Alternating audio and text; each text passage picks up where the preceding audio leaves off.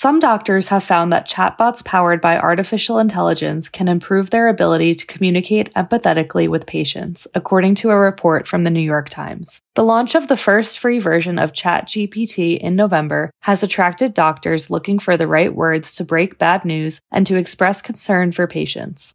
But some skeptics say using a chatbot to communicate with patients could result in errors and make a difficult situation worse, and some question whether it's necessary to turn to AI for empathetic words.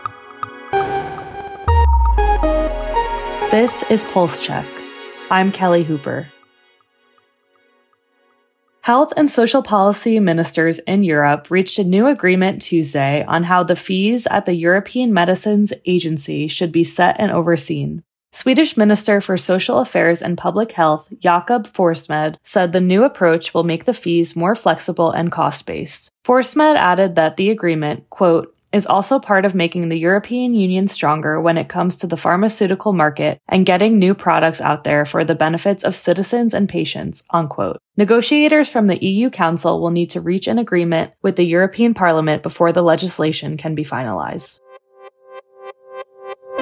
New York City Mayor Eric Adams has issued an executive order that will prevent the use of city resources in the detention or investigation of people who lawfully provided or received gender affirming healthcare. The move to protect providers and patients comes as at least 20 other states have restricted or prohibited access to gender affirming care. Adams' order means that if a provider in one of those states worked with NYC Health and Hospitals to provide gender affirming services, the city wouldn't cooperate in any investigation of the provider by their home state.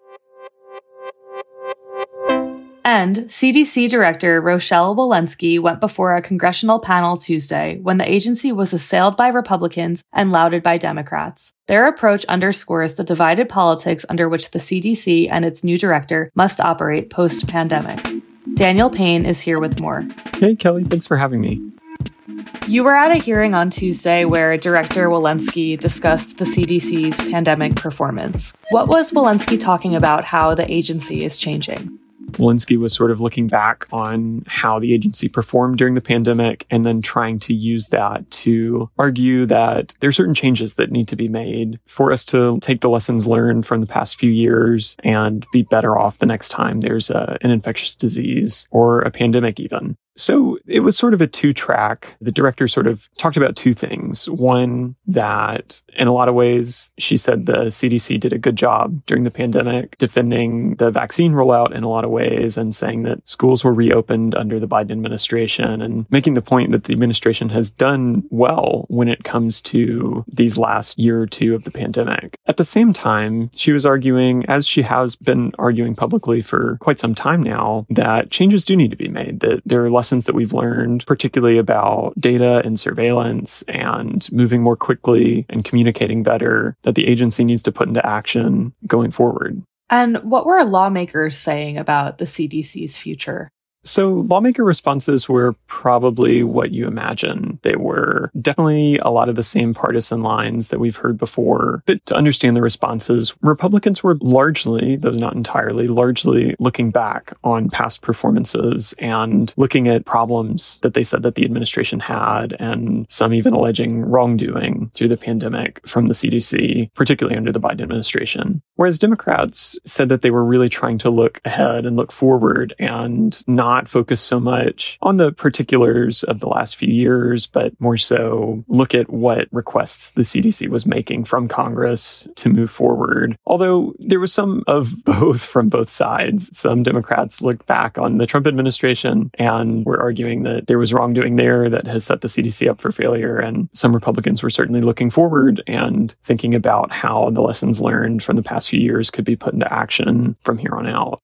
What was Walensky's message to Congress? Walensky was really focused on what the CDC would need Congress to do for some of the changes that she has been pushing for to get through. So this talk about having better data tracking and better surveillance for infectious diseases, she's arguing that she needs Congress to grant the agency more authority to get more data from states and local authorities. And also arguing that there's probably some more funding that needs to go into these programs to make sure that data is not being transferred by fax machine and that the infrastructure is modernizing in the agency to be able to move faster and more efficiently. And she also brought up something that our listeners are very used to hearing about, which is the healthcare workforce and saying that we need to invest in public health professionals to have an adequate workforce to handle these challenges as they expect them to come up more and more frequently in the future. So really it comes down to funding and authority and trying to get Congress to act to make these updates to the agency possible.